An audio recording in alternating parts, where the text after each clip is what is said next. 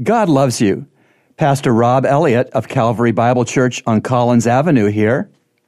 For the person who wants to do God's will, the question becomes, how do I know God's will? The main answer to that question is to check the Bible. God's will never contradicts His Word. God's will never contradicts His Word.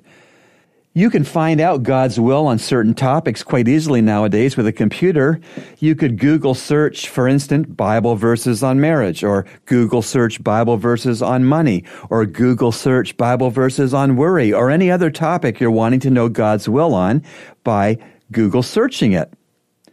Another answer to the question, how do I know God's will, is to pay close attention to one particular Bible verse. It's Psalm 37, verse 4, and it says, Delight yourself in the Lord, and he will give you the desires of your heart. Delight yourself in the Lord, and he will give you the desires of your heart. You know, when we love God the most, then he authors within us proper desires. In this way, God's will can be as simple as staying within the fences of Scripture, loving God the most, and then doing what you want to do.